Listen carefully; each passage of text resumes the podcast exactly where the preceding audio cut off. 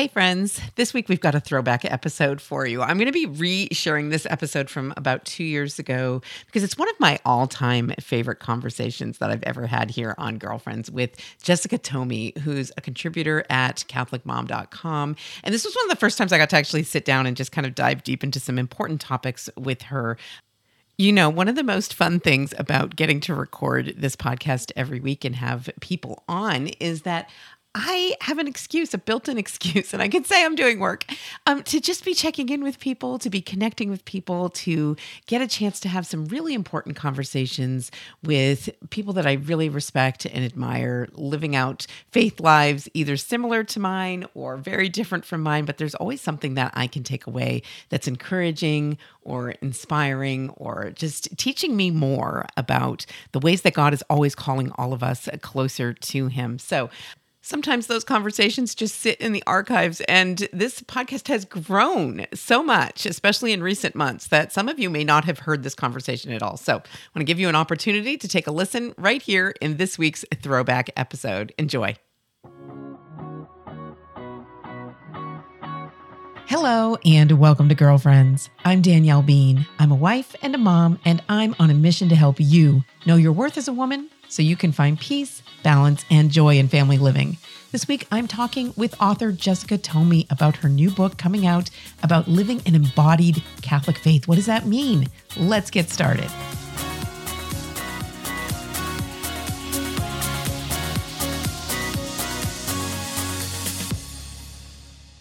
Hey, everybody. Welcome to Girlfriends. I am excited to be welcoming a special guest here on Girlfriends today. Jessica Ptomey is joining me. Jessica is a Catholic convert, a wife, a mom, a writer, communication scholar, and professor and homeschooler. That is a lot of hats. and she also blogs at jessicaptomey.com. That has a sneaky P in there. So we will have uh, the link to that in the show notes so you can make sure to get there. Jessica, P T O M E Y dot com. She is author of Home in the Church Living an Embodied Catholic Faith. And her research in interfaith dialogue has been published in the Journal of Communication and Religion. She's also co host with her husband, Mike, of the Catholic Reading Challenge podcast. Welcome, Jessica. I'm so excited you're here on Girlfriends. Thanks, Danielle. I love listening, so it's very exciting to be here and Great. chat with you. Yeah, I always love that. I love it when someone who's a listener can become a participant in this way. So wonderful to have you joining us. Just to get us started and introduce our listeners to you just a little bit, can you share with us a little bit about your family and then a little bit about how you came to be involved in Catholic ministry? Sure. Well, my husband and I, like you said, are Catholic converts. We actually came into the church together um, about seven years ago. Mm-hmm. And at the time, we had a gosh, we had a new baby. So we had a three month old and a two year old, and they okay. were both basically we had a small little mass and we had you know had confirmation first communion like we had the whole thing obviously we were already baptized we came in right. from a protestant tradition but we had confirmation and first communion and our two boys were baptized and um, their godparents were there who were also our sponsors it was really beautiful um, it was at this beautiful church down here. We live in outside of in suburbs of DC, Holy Comforter St. Cyprian, and um, Father uh, Monsignor Charles Pope was, was the one who did it. He was the pastor there, and he oh kind gosh. of did some yeah some private like RCIA for us because my husband was a, in theology kind of for a, a long time contemplating he was a high school teacher but also contemplating for a long time maybe, maybe preaching and kind of ministry um, and then all of that kind of led to discovering the Catholic Church and realizing that we were coming in. So we had a lot of theology under our belts and we mm-hmm. had read a lot and we kind of by the time we decided to jump in, we kind of already knew knew a lot. So we really just it was like April and we we didn't want to wait a whole year to come into the church again. So Monsignor Pope was really awesome, and and, and uh, he was like, you know, I don't see any reason for us to wait. Let's just let's just expedite this here. I think you all are ready. So oh we had gosh. some meetings with him and it was great. So um but now we have four kids. So yeah. we have another uh a third boy, um Sam who's now five, and then we have um so our oldest is now nine, and then we have a little girl who's two and a half, Selamaris. Wow. Wow. Yeah. So busy um, times, busy years. yeah, busy years, but it's really good years. So um so yeah, it's hard to believe that that was 7 years ago and I my husband and I both met in journalism school. We're both getting our masters in journalism. He was kind of in both the theology program and and in journalism. And we met there. And so I've always been sort of in communication. I went on to get my PhD in communication studies and I'm a college professor for communication studies, um, but been a writer really ever since graduate school. Just always knew I was supposed to write. Didn't know I was going to be writing sort of half memoir about the conversion one day. But um, started blogging as maybe a couple years before we even became Catholic. So started writing that way a little bit. And then really after becoming Catholic, I kind of got connected with um, Lisa Hendey, and I got connected with Catholic Mom through her and started blogging for Catholic Mom. Mm-hmm. Um, kind of because that kind of naturally came out of blogging on my blog. And so a lot of the things I wrote about really were appropriate for the Catholic mom audience. So yeah. that's uh, and then that this book has been kind of several years in the making, I guess. Yeah. So let's transition to that a little bit. Um, so this book, I mean, this idea that you kind of dive into in the book, yeah. this idea of living for heaven. Can we let's yeah. talk about yeah. what do you mean by that? And um, how does the church help us do that? How how do you approach that in the book? Gosh, it's been a personal journey for me. And I love that when um I mean, obviously, I think that's what God is often doing when He puts something on people's hearts to write. He's really mm-hmm. doing something in your heart. Well, He's always doing something in each of our hearts, right? And yeah. I think the purpose is to share that with other people. We all have different platforms in which we're supposed to share.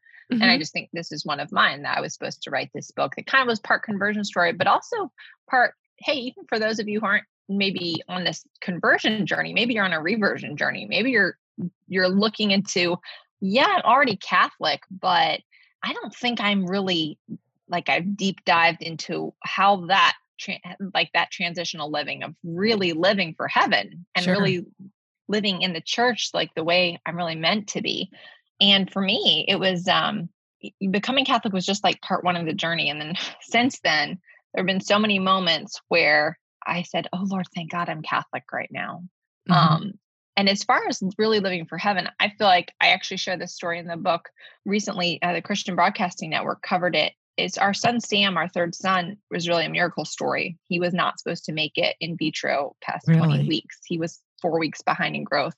So they basically they told me, you know, we're going to keep coming back to do ultrasounds just to see when the heartbeat stops. Oh my god. Long story short, I share the whole story in the book. Total complete miracle unexplained medically and he's a healthy happy oh vibrant oh five year old but walking through that very dark experience and the right. possibility of all that that entailed was and it was certainly an impetus to start thinking about okay whether we have you know a few weeks in utero or we have 77 years on this earth or whatever we're all like eternity is our future mm-hmm. heaven is our future and how are we supposed to be living here to practice for that? And how does what does the church offer us?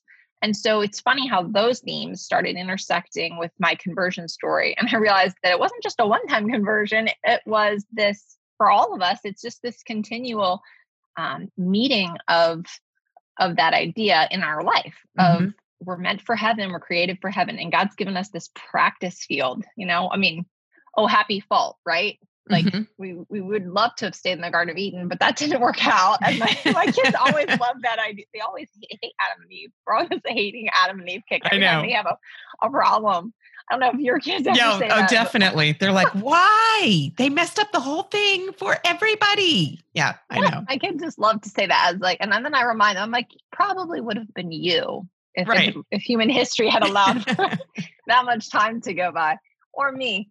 And so, oh, happy fault, right? We ended up having this place to practice living for heaven and Christ, the incarnation, he came. And I mean, there's all, we just can look at what happened because of that. And mm-hmm. we have this home that we were really always meant to have. Right.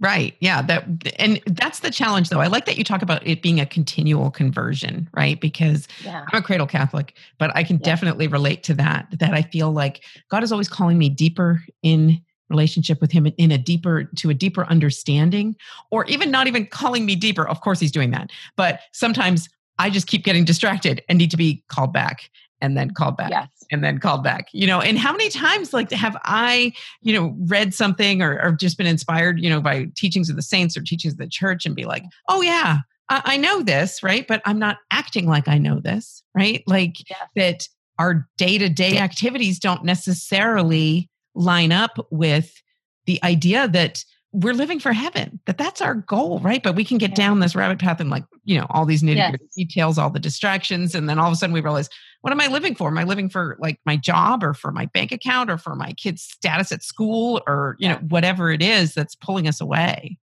and my argument and some of the descriptions of this book on the back and like some of the write-ups on amazon and stuff kind of highlight the fact that for the church in the modern world this is a really important message um, yeah. actually, I actually think it's harder to live in the modern world than, let's say, the medieval times. I mean, yes, people like died of the plague and stuff, but mm-hmm. they were so much closer to grasping heaven and understanding like mm-hmm. that eternal reality because we have so many distractions that we have to constantly battle against in the modern world. So, so many of these things that that just detract us from what is actually real. Quite mm-hmm. honestly, I think most Catholics today I, I would I include myself in this. Like we honestly have to sit and think, do I believe that that the heavenly reality, the supernatural, the things that I can't see are actually the most real things because they are. Right. They are more real than all the material things we see.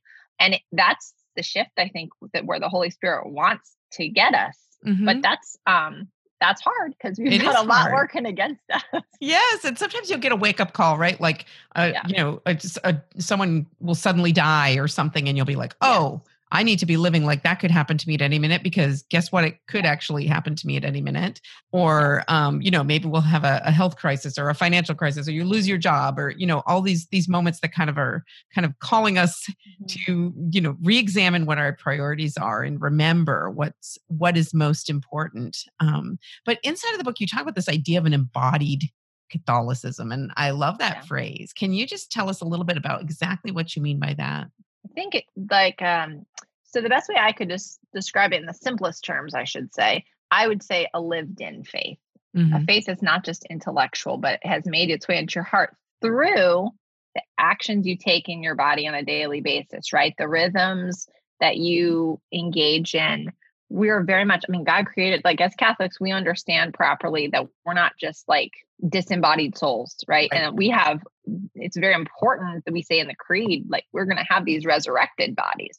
So mm-hmm. our bodies are actually super important. What we do with them, actually, and we know this now through modern brain science too. Like what we do actually creates reality for us. What we do with our bodies, what we think about, what we practice, if you will. I think that's a good word to put in there, practice. Mm-hmm. And so the actual living in of our faith happens through those physical behaviors that we engage in whether it's loving through the senses, like loving others, which is an action, right? It's not just an emotion we feel. Prayer, spending quiet time mm-hmm. meditating and contemplating God and existence. So, really, all of the spiritual exercises, practices, sacraments that the church offers us and has through the centuries are very embodied practices. You know, we mm-hmm. think about, especially we think about the sacraments, and I think there is there has been a pull in the modern church away from some of the weirdness of Catholicism, which is not really a good thing. I think right. that we kind of want to embrace that a bit more than we have and realize, yeah, we, we have a host that we take and we eat. Yeah. And that's the body of Christ. So that's the most embodied thing I can probably imagine is letting mm-hmm. Christ, putting Christ inside of my body, right? If right. we think about, we think about that. But living our faith out in that way and that the way that we actually live and move and have our being in this world mm. um, rather than this just intellectual thing like i believe x y and z but it doesn't seem to you know break the brain barrier of like a thought into like into the way i behave in the world with mm-hmm. others and with myself and with god yeah I, I, think that's a great point because i think that's something that we tend to do maybe is compartmentalize things right mm-hmm. like i know i've had st- stages in my life where it's like that like sunday i go to church and uh-huh. you know monday morning i'm i'm doing something else you know i'm focused on something yes. else and that doesn't necessarily you're doing anything contrary to the teachings of the church but maybe not keeping those same priorities in place where um and, and i love that you talk about the, the weirdness of yeah. because it totally is right like what are you talking about sometimes yeah, yeah. we might feel in the modern world like okay this is weird to describe this to somebody but yeah i i'm eating the body of Christ, like eating God, like that. But the incredible intimacy that yes. that describes yes. is a beautiful thing. And there, there's so much that we can gain from thinking more about that or or from incorporating more of our our faith in every moment of our days. Yes. Um, so I actually think that's super important. I mean, I think yeah. that whole idea of living liturgically on a daily basis mm-hmm. is vital, and that that's really who we, we're liturgical beings. Like we we need um, those daily liturgies, uh, both personal and both private and corporate right? Mm-hmm. We need those with um, ourselves alone with God, but with our, our, families and also within our communities and parishes. We need yeah, those. Well, let's talk about that. Like, what do you yeah. mean by that? Someone listening right now is like, oh my gosh, she's giving me another to do. Now I need to be checking off the box liturgically living each day. But um, talk in practical terms, what does that look like? You know, I think one of the most important ones that we could get a lot more out of is is really um, has to do with living the saints days and mm-hmm. really celebrating them. And I think sometimes we celebrate them again intellectually, like we'll read a saint story, and mm-hmm. maybe we're even great up like we'll read this, you know, the saint story on the day of their feast. you know, I mean, we do yeah. have that habit in our home of of reading these short little family appropriate saint stories. You know, in our and we have this lovely collection at, at lunchtime with my mm-hmm. kids, and so we'll read the saint for the day. Um, but sort of entering in beyond just taking in intellectual information, you know, the catechism tells us that the saints are like they're closer to us than I think getting getting rid of that idea that there's this like this barrier between us and those who are in heaven around the throne of God. They're mm-hmm. praying for us and interceding for us, but also we understand that they their lives are examples to us of how we're to live. So we not only get to ask for them to pray for us, but the act of following their example, just like we follow someone's example who just did something really well and we want to imitate them. Mm-hmm. I think there's actually like the holiness and embodied faith of following that example of a saint, like live the way that person lived is a huge, should be a huge part of liturgical living. When I say liturgical living, I just mean a practice behavior on a regular basis throughout the year. You know, like this mm-hmm. is say St. Catherine of well, today we have Saints Cornelius and Cyprian on the day right. that we're recording this. And um, they were martyrs in like in, in, the third century and they went they lived during times of incredible disunity. But how amazing do we have any disunity at this point in american catholicism? We have anything maybe, but disunity? Maybe just a little bit. So i mean imagine that. We can read their story look at the example of their lives. Both can both are martyrs um, mm-hmm. and we can take into her okay we've got a we've got a way to act. God's actually speaking through these people's lives and giving us a model of like this is how i'd like you to behave. Right. this is how i'd like you to bring unity to the body of christ now in 2020 wow. These people who were like hundreds of years ago and they're actually right here like with me next to me interceding for you and and praying that you live out their example because they, they made it you know they're right. here. And so like living more like that to where like there's not this they're actually closer than we think they are. They're they're like right there. I, mm-hmm. I don't know if anyone's ever watched the um. This is so gonna man, this might be weird. What's that Stranger Things show? Oh yeah, sure. I only watched like the first season, but you know how in that show it's like the people who are in the what do they call it? The upside, the upside down, down yeah. So they're like they're literally right in the same room with them but mm-hmm. they can't see them right? Yes. Okay it's a creepy like kind no, of no you're giving me show. goosebumps because i that show gives me goosebumps. But I, I i like the parallel you're making. Go ahead. But they're literally like right there. So like in a positive spiritual way like if we're going to think of like the saints and angels they're literally right here in the same room with us they're mm-hmm. like, heaven's not this far off in the clouds thing. I think that's the important yes. thing to remember. The Lord is with us, and so are his saints. And so living like that and sort of taking like that's one small, but actually not so small, pretty huge and significant way we can live the liturgical year.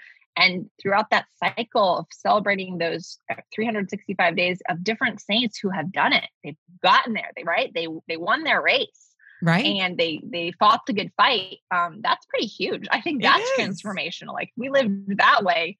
Yeah i think that would be you don't need to do anything else. Like, i know. No that's huge. That, and that i think enough. you're right that we do put sort of a division, a false sense of division between ourselves and the saints. Um, sometimes I, I know I've done this, and you kind of like, you know, you think of them like on this pedestal, and you think, oh, it's the saints, and then there's me and my real life and what I have to deal with. Well, guess what? They had a real life and what they had to deal with, right? So I think it's important to remember that. And sometimes I'm encouraged when I'll I'll read a story of a saint and, and hear about, you know, some some virtue that they really struggled to attain or um, ways in which they they were challenged and um, maybe even fell short sometimes and before they got to that place. So like we think that they're like and we put them on this lofty pedestal and we know they're in heaven and we think they were always there but no they were walking the earth just like you and i are.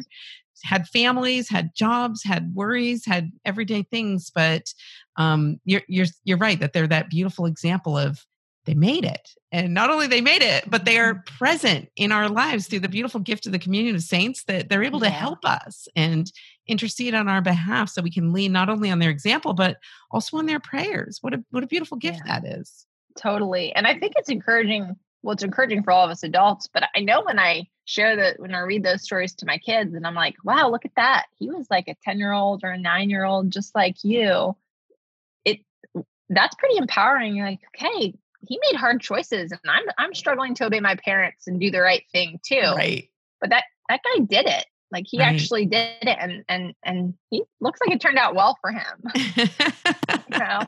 So yeah, that's a great point. And I think that's a great way to talk to our kids about it as well, giving them those examples, not in a way that's discouraging, in a way that no. like everyone is called to be a saint. I think we need that reminder that the saints aren't some other thing. They're human beings and um, they many of them accomplished extraordinary things through the extraordinary gift of god's grace. So that for sure is one thing that i know i work on just becoming more aware of the presence of, of the saints but also the presence of god in our everyday lives.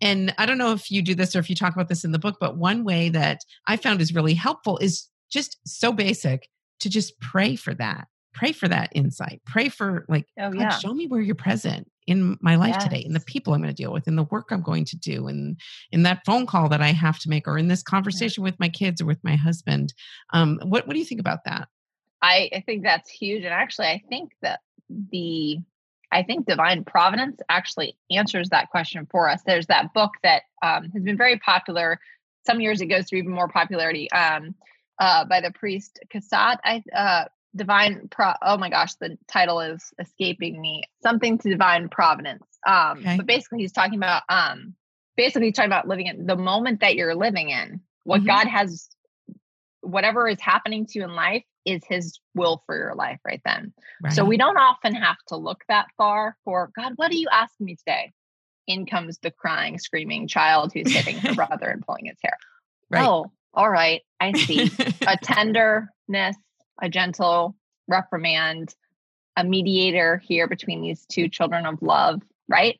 Mm-hmm. Um, right. Same thing. Husband comes in bad mood and kind of not pleasant to be around, and and you're kind of annoyed because you've had a big day, right? Right. And and you have the opportunity for an argument. And the Holy Spirit is saying, Well, this is happening to you. And if you take it as this is divine providence, this is like sacrament of marriage here, your path to heaven that I'm offering you can be the love that changes this person's heart, right? So it's right. so funny how God, where are you present? The question of God, where are you present today can very quickly be answered once we're willing to ask it, right? He's like, I'll show you in this yeah. moment of your life. Exactly. In quite simple and surprising yes. ways. Maybe, you know, I think sometimes we just make it more complicated than it needs to be, right? Yes. Like, oh, totally. this can't be God's will. Like, this is too mundane. This is too messy. This isn't glamorous enough or whatever. This can't possibly be my calling. But I think you're so right. And I, I hope you will recall what that book is because I'm interested. And if you do, we'll put it in the show notes. Yes, yes for this for this episode so people can check it out as well but yeah i find that just that just that prayer practice you know every day at the start of your day just ask god to show you where he's present ask god to show yeah. you the next right thing to do and it can be as easy as that right? That's how people yeah. become great saints is doing one right thing at a time. So i like the doableness of that. I think that's um oh yeah. that's, that's a good concept. Um so but we need to talk a little bit more about the story of your son that you say you share oh, inside oh, yeah. of the book. So tell us a little bit about the intercession of saints in regard to that miraculous healing that you experienced with your son yeah. Well, so in the book, I basically talk about, um, I kind of divide it up and the chapters are divided up in different sections, like uh, one's on the worship of the Mass. And so I kind of talk about embodied faith in these different aspects of the Catholic Church. And the one where I share my personal experience of our journey with our son was in on the chapter on intercession, the intercession of the saints. Mm-hmm. We, um, I'll try to give you keep it brief. There's more details in, in, in the book, but basically went in for that anatomical ultrasound where you find out the gender.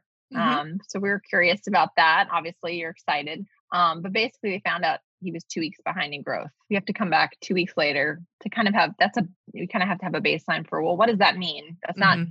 that's not good, but maybe our numbers are off. But no, our number our weeks weren't off. So we come back two weeks later and it was worse. So he was now four weeks behind. My amniotic fluid was pretty low. Mm-hmm. And what the doctor had suspected was, in fact, the diagnosis. Your placenta is bad. It's not sustaining the baby. He also has one ventricle. Oh, my goodness. Umbilical cord instead of three. And he's just not being sustained. And he's four weeks behind in growth. And that's enormous. And the heartbeat could stop at any time. Okay. And um, you know, this might be a hard thing for some listeners who've been through loss of a child. Sure. Um, but eh, basically at that point, because I was so far along, the baby would would um, pass and I would be induced and go into labor and delivery. And um, to be quite honest with you, that was a moment of the most fearful experience of my life. I could not imagine giving death, giving birth to a dead baby. I just mm-hmm. was like, Lord, I I can't imagine how terrible that would be. I think fear would probably be the, the prominent emotion I could have described. Yeah. So we're facing this. So suddenly, you know, you go from picking out names or making a list to calling funeral homes over the weekend. This was a Friday during Lent, oh. like the coldest Lent, like winter we'd had in many years. Um, and every single ultrasound we had from that point forward was actually on a Friday. It was quite quite oh, interesting. Oh, this is a, it was a really interesting Lent. Basically, that first week, after that weekend of you know kind of getting a lot of counsel oh my gosh like not only did i mean I, like would i would just have to basically summarize for you that so much happened within such a short amount of time but so many people praying you know not mm-hmm. just what i came to find of the heavenly saints praying but I, I came to find countless we had no idea how many hundreds of people on earth were praying for us mm-hmm. it was quite remarkable i mean i had a friend call all the different nun like all the all the different like monasteries and um and groups of nuns that were like they had 24 hour adoration listed and like you could just leave your prayer requests for them to be constantly praying. I mean, yeah, she's like, I'll just go to all of these websites and get a prayer request. I mean, that's just one example. So there's so many people praying.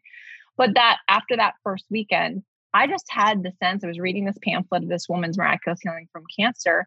And I just had this sense, well, this the baby is still here. And Lord, I don't the only way I know how to pray is like the Our Father, thy will be done, but I'm asking you for something. And whatever your answer is, I'm submitting to your will. But it's like Jesus in the garden. I felt that this was, you know, take this cup for me if it be thy will. Say, you know, I, I my desire is to have this baby. So many things happened that week. I went to a healing mass um, with a local priest, Father Dan Leary. And at that mass, there were very sick people there. Mm-hmm. There were people with stage four cancer, children who had epileptic seizures, and they were all, it was a mass. And then afterwards, um, the um, adoration. And during adoration, all of these priests were praying for people. They had all these carpets up there, and you could wait in line, kneel on the carpet before the Eucharist, and be prayed for. It was a very powerful experience because as I knelt in my pew after I'd been prayed for, and really witnessed a lot of other people suffering. I think other, being in touch with other people suffering can help you in your own because you realize you're not alone. There's mm-hmm. also, quite frankly, people who have things worse than you. Even though mm-hmm. you're going through an awful experience that you couldn't possibly imagine facing, there is a grace in that. And God did a work of healing in my heart. He took the fear away and He made me at peace with whatever His will was for this baby. Um, and that's I tell people that that is honestly the biggest miracle. Yeah, honestly, I was going to say that's that's the miracle right there.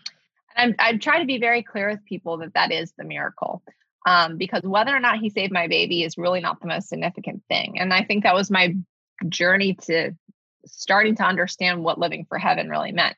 That if I have fear in this life of death or any experience of it, that's going to be a real barrier for me into getting ready for heaven. So for me, that was a huge moment of healing. We go to the ultrasound at the end of that first week, and nothing was worse. And the doctor seemed to be kind of surprised, but they couldn't take any measurements or anything because it'd only been a week. So from that from that point on till the next Friday ultrasound, I actually really felt a greater desire to press into prayer. And I had started a, a novena to Saint Gerard. Okay. I had been praying to Blessed Mother. Oh, and I should add this this is a very important part of the intercession part. The initial day before we knew anything on that first ultrasound, where they're like, something's not quite right. Mm-hmm. My husband went out to the waiting room at the end of the appointment, and I said, I'm going to go to the bathroom. I'll join you out there in a minute. I went in the door, locked the bathroom door, and just sort of stood there looking in the mirror. And I just thought of Mary. The Holy Spirit brought Mary and her yes. Mm-hmm. And I very powerfully sensed God saying, Before you know what I'm asking you to walk through, I want you to give me your yes, mm-hmm. just like Mary. And I just asked for her intercession and said, Okay, Lord, yes. I have no idea what is about to happen here, mm-hmm. but yes. So I definitely feel like her intercession was extremely powerful from that right. moment forward nine day novena to St. Gerard, which happened to, I'm pretty sure if I remember correctly, end on that second Friday. We go into the ultrasound on Friday. And from that, that second week, I had started praying very specifically and asking people to pray with me two things that the baby would double in size, that was supposed to be dying any day, mm-hmm. and that the amniotic fluid would increase, which is like scientifically not possible. Okay. I we go back on the Friday.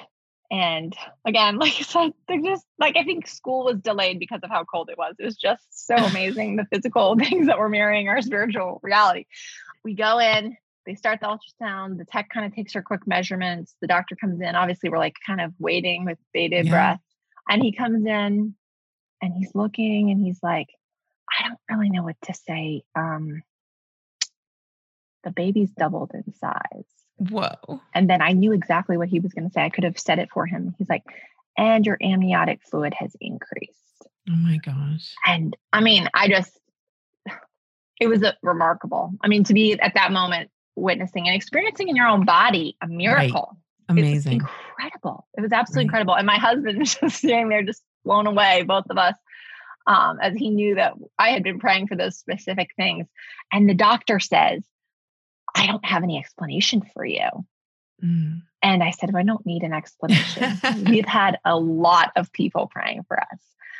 And he said, well, whoever is praying for you, could they pray for me too? Oh my goodness. Yeah. I mean, he was wow. just blown away, absolutely blown away. Um, and basically from that point out till he, they kept thinking he was going to be for sure premature. They gave me mm-hmm. the steroids for his lung development. There was a scare right after he'd reached like viability because I got an infection, had to be in the hospital. He went all the way full term. Wow. And the amniotic fluid by 38 weeks had gone all the way back up to normal measure. Oh People oh don't even know what to do about that. Wow. It just doesn't regenerate That's itself. so powerful. Yes. And he actually was so tiny when he was born because he had all this room to get. I mean, to give you an idea, my other two boys were like nine four and nine two. Okay. So he was five eight. Okay. tiny guy. But then like a month later, he'd gone up to the 50th percentile from like zero to 50. Wow. It was amazing. Um, so they entered like not until 38 weeks that he was full term. I went in for the weekly ultrasound. He's like, "Oh, your amniotic fluid's starting to go down again. We're going to induce you." And he was born perfectly wow. fine, perfectly healthy. Unbelievable. But I um, and his middle name is Saint Gerard. Is Gerard Saint Gerard Sam, Samuel Gerard. So I can 100% tell people. I, I in the book I say, listen, intercession is a real thing. Prayer is a real thing. Mm-hmm. And if you're struggling with prayer, it, you know, if if you really don't even believe that it that it's real, you know, just do it out of faith. Just, just, I think God, just give him that gift of like, I'll try this. I'm right. desperate. You know, realize that there are people and there are saints there in heaven who who are waiting to intercede for you and it's a real thing it is yeah. a real thing and that doesn't mean i really feel like i emphasize this to people i have to emphasize this to people like i said the biggest miracle was what god did in my heart because god mm-hmm. doesn't always heal us okay right. and i know that there's that woman listening who's like that's really nice for you that your baby was healed. Mine's not, and I'm really struggling. Mm-hmm. Um, I didn't get the miracle that I was hoping for. Sure. But that's not the most important miracle. I mean, it's a gift. I am so glad he's alive. But I know for myself spiritually that him simply being alive, he'll die one day. Every, mm-hmm. Everybody's going to die, whether he died in utero or he lived, you know, his 75 plus years or whatever, right? We're all going to die one day. So the biggest miracle that happened are not that people get healed, physically but mm-hmm. they what does jesus always do when in, in in you know in in the gospels your sins are forgiven yeah. you know rise and walk right what's the more important thing thing there right and mm-hmm. um that we don't lose sight of that that god does these he does come in and he in, in, you know intersects with our lives and times causes these physical healings but he always is more interested in our spiritual healing because that's the eternal that's right. the eternal part right he wants what's right? best for us and yes Sometimes that is going to involve suffering, though. I'm glad you mentioned that there are people who are listening who are suffering. I mean, our world yeah. is suffering, people in yes. individual ways and global yeah. ways, living through this time of COVID that's causing new forms of suffering, physical, financial, health wise, you know, emotional anxiety, all of these things. So let's talk a little bit about that. That how does the church bring us peace? How can the church bring us peace when we're suffering? Like that's the big question that, you know, I hear from people all the time. Like, yeah, Jesus said he was going to answer all our prayers. Well, he's not answering mine and yeah. I'm I'm having trouble. I'm frustrated. I'm suffering through this very hard thing. So, um yeah, can you just solve all of the world's problems for me here, Jessica? explain this. No, but ah. uh, but maybe just share a little bit of perspective on suffering, on what it means, and and how how God really wants to give us freedom and to give us peace, even through the suffering that we might have to endure. I think in my journey of becoming Catholic and as a Catholic, I've come to see, I've been come to be very grateful to be in the church because the Catholic Church is really all about suffering, if you will. We look at that mm-hmm. crucifix and we see that our Lord suffered that he suffered before before us mm-hmm. um, that he took on our pain and it's um, the embrace of the cross is a very mysterious but powerful spiritual practice to really understand that suffering can be the thing that heals us it is and again this might be the biggest stumbling block because we're moderns we live in the modern world mm-hmm. and that is just not how the world thinks the world thinks that you need the most comfortable lifestyle you need um, the cushion bank account and then once you've got the cushion bank account you probably need the nest egg and you probably need the extra savings for that thing that might happen that you have no idea of what that could be mm-hmm. um, and it's just layer upon layer of security that we that we try to make for ourselves. Mm-hmm. And you mm-hmm. mentioned COVID. We're living through this time where what does security even mean? The right. illusion, right, of security, the illusion of Completely. safety. Yeah. Um, the freedom the church offers us, I think, is that we embrace suffering because it exists. The, the lie is that we can eliminate it, really. The lie mm-hmm. is that any comfort we could go after in this world will take suffering from our lives and people live like that could be true and they mm. kind of deceive them you know they can let themselves be deceived to it but suffering's going to find you. I don't know a person on this earth it's not really a choice that we yeah, have it's going to happen. whether or not we get to get to experience it right? Mm-hmm. so what will we let it do to us? How will we let it change us? And god i believe often often well always means suffering to make us holier and mm-hmm. that's a hard thing to accept, but I do think there's a freedom on the other side. In my book, the last chapter is actually on suffering and what the cross, you know, embodied faith through the through the cross, through suffering. And I share some personal um, family stories. My mom was diagnosed with Alzheimer's several years ago, mm-hmm. and um, through testing, I figured she has both copies of the gene that makes you more susceptible to Alzheimer's. And um, shortly after we found that out, I got tested myself and found that I have both copies too, which makes wow. me 50 to 90% more likely to develop oh, Alzheimer's. Wow. So I went about found there's very encouraging research out there now. And so there's a lot of things that I'm doing um, lifestyle wise to help prevent. And there's very encouraging things to do that. However, there was a freedom in the gift of just of walking through that suffering both with my mom. I can tell you the most beautiful things that have happened between her and my the way my dad cares for her have what without question been redeeming for both of them eternally. Wow. It's just to see the way he's loved her and cared for her. Um, if you want to talk about, I know we say this jokingly, like we shave years off purgatory. I, I just can't, when I see the way he's cared for her I see what God means to accomplish in purgatory if it doesn't get accomplished in this right. life, right?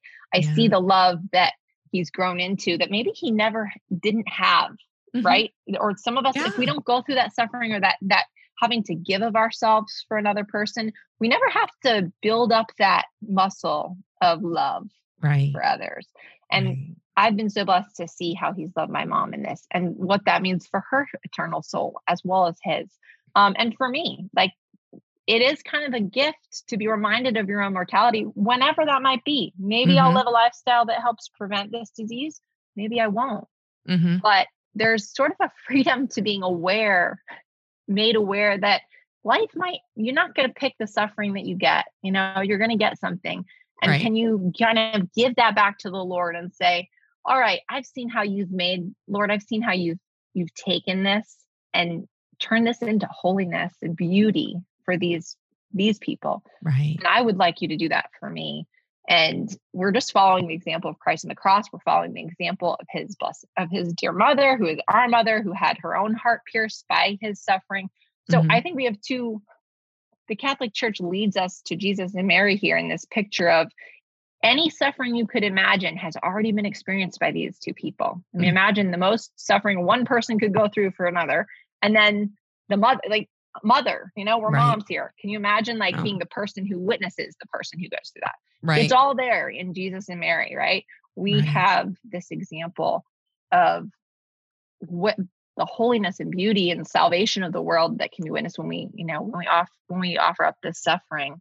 Right. I like that. that. you say that it's a choice because it is, right? You're you're talking about yeah. your dad and he's made a beautiful choice um, to mm-hmm. embrace this, right? But yes. there are people who might just you know spiral into anger and bitterness and um, you know desolation as a result of any form of suffering in your life but god gives us that opportunity to choose and while you were describing that i was thinking um, when you were talking about the freedom that we have the freedom that it gives us which sounds mm-hmm. not true right it sounds contradictory right. like there's no freedom in suffering but um, right. it, it, reminded me of i, I recently reread um, are you familiar with father jacques philippe oh I love. Yeah, I recently was Which rereading um, Interior Freedom, and that's like very much exactly what he's talking okay. about. Yeah. You don't get to choose whether you suffer or not. That is coming, right? But we do get yeah. to choose. I will choose this. I will not only accept it. I will not only endure it. Mm-hmm. I will mm-hmm. choose it out of love for the Lord, out of out of yeah. wanting to embrace what what God has planned for me and the good things that He wants to bring out as a result of this cross that I'm being asked to bear. That doesn't mean it's fun. It doesn't no. mean it comes easy for anybody. And um, you know, nobody's painting you know a glossy, pretty picture at, at the surface of mm-hmm. that, but at the core, what a beautiful teaching that is in our church that mm-hmm. we have that opportunity to take something that is inevitable anyway that is so mm-hmm. ugly and so hard and turn it into something beautiful like that. Yeah, and when you live that way and embrace that choice, you then get this picture into the real reality. You get to you see the people who are cheering you on, the saints and whereas if you choose to not live in that reality, what a deficit you have. What an right. empty and loneliness because it's happening to everyone. We're all, I mean, gosh, every day, like you can we all experience pain and suffering. And so but if we open ourselves up to it, like you said, to what God wants to do in it, we do get that portal to that other reality, um, which is, I mean, it's like night and day to compare the two ways of living. Yeah. Yeah. And what a beautiful, what a beautiful opportunity to just kind of open that door a little bit. Yeah. And I'm I'm so glad, Jessica, that you've written this book. Again, the title of the book is Home in the Church: Living an Embodied Catholic Faith by Jessica Ptomey. Jessica's been my guest here today. Um, Jessica, just last thing, maybe um, let people know where they can find out more about you, check out more about the book. Um, and what have yeah. you got going on online? Uh, the best way to connect with me is go to my website, jessicaptomey.com. You can um, get on my newsletter there very easily. Um, and I love to stay connected by email with people. I find that's the best way to connect with people. So if you want to connect with me, go on there, sign up for my um, email newsletter. And I, you know, I kind of also post my book information online, our podcast information. So that's really the best place to connect with me. Great, wonderful. We will be doing that. We will have your URL linked up in the show notes at ascensionpress.com.